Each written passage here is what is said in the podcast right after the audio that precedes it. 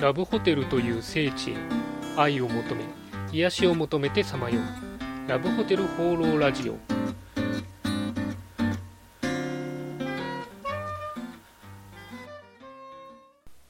はいということで今週も始まりましたラブホテル放浪ラジオ第53回パーソナリティのラブホテルファンブログ管理人です、えー相変わらず暑い日が続いてますけれども皆さんいかがお過ごしでしょうか？私はあの最近もう寝るときクーラーがないと眠れない状態ですね。去年なんかはですね結構あの我慢して春パジャマを、えー後々まで着てたんですけど、えーおかげであの夏バテになってしまいまして今年はあの早めに、えーパジャマをですね夏パジャマにしてクーラーもかけて、え寝てます。まああのこれからねちょうどどんどん暑くなってきますんで、え熱中症とかも、え気をつけて過ごしていただければなというふうに思っています。まああれですね。こういう時はあの快適にホテルデートなんかが、え休みの日はいいんじゃないかなというふうに思います、えーそんなわけで今週もよろしくお願いします。今週の気になったらホテル情報。はい。ということで私が独断と偏見で今週気になったラブホテルに関する情報をご紹介するこのコーナー。今週のテーマはこちら。ちょっとウグイス谷散歩です。あの実は先週急にですね友人に呼ばれて上野に行きましてまあ、のせっかくだからということでですね、えー帰りの電車まで30分ぐらいですかね、えーちょっとウグイス谷を、えー散歩してきました。えということでですね、えーブラブラした感想を、えお話ししようかなというふうに思います。まずはあの今回初めて南口のロータリーに来まして、あ、そう、でも初めてと言ったんですが、実はあの初めて行った時に南口から出たことがあるということを言ってみて思い出したんですけれども、で、ロータリーがあの本、前に読んだ本だとですね、吉原の入り口ということで、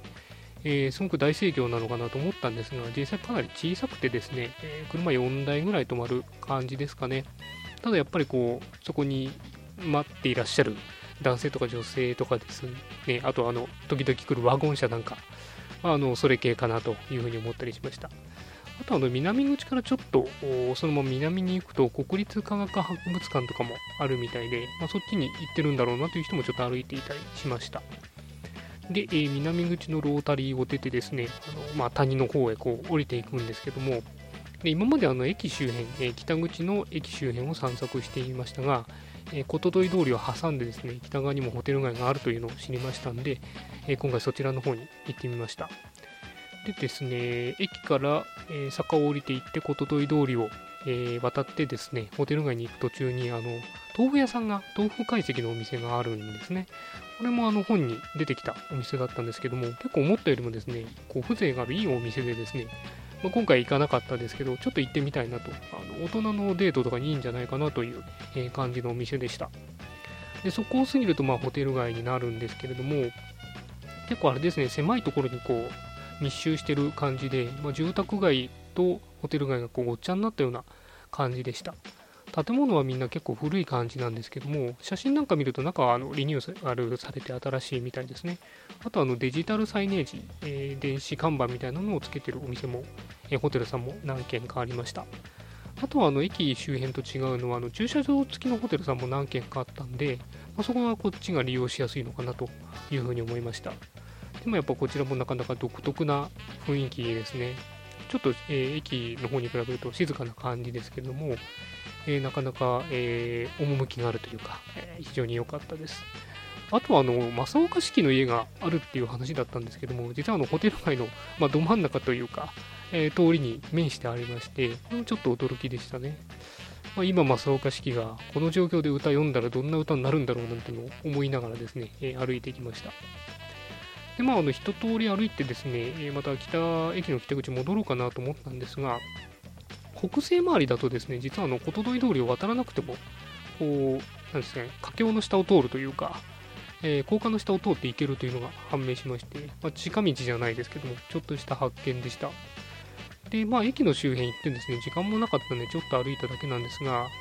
まあ、あの歩いてて気づいたのが、えーホテルの掃除とかをこうしてる方々がですね、結構やっぱ高齢の方が多いなという感じでした。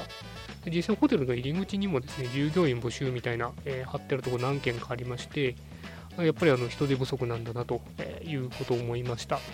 あと募集がなんか女性限定みたいのが、え多かったんで、それもちょっと気にはなりましたね。あとはまあ、総じて、えー、デリバリーヘルスと思われる車がですね、細い道をずっと通ったりしてまして、まあ、ウグイス谷っぽいなというのを、えー、思った、そんな散歩でした。えー、そんなわけで今回は、ちょっとウグイス谷散歩でした。はい、ということで、ラブホテル放浪ラジオ第53回、いかがでしたでしょうか？本当はあの先週に引き続きですね、新オープンのホテルの話をしようかなと思ったんですけれども、えー、たまたまウグイス谷に行ってきましたんで、えー、話をしてみました、えー、楽しんでいただけたでしょうか。あの本当に行くたびに発見があるなというのは、えー、すごく感じますね。あのまあ、本を読んでいったからというのもあるんですけれども、まだ今回回れなかったところもあるんで、またぜひ行ってみたいなというふうに思いました。